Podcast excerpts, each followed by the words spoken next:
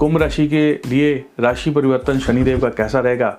इस बारे में हम जो इस वीडियो में चर्चा करने जा रहे हैं।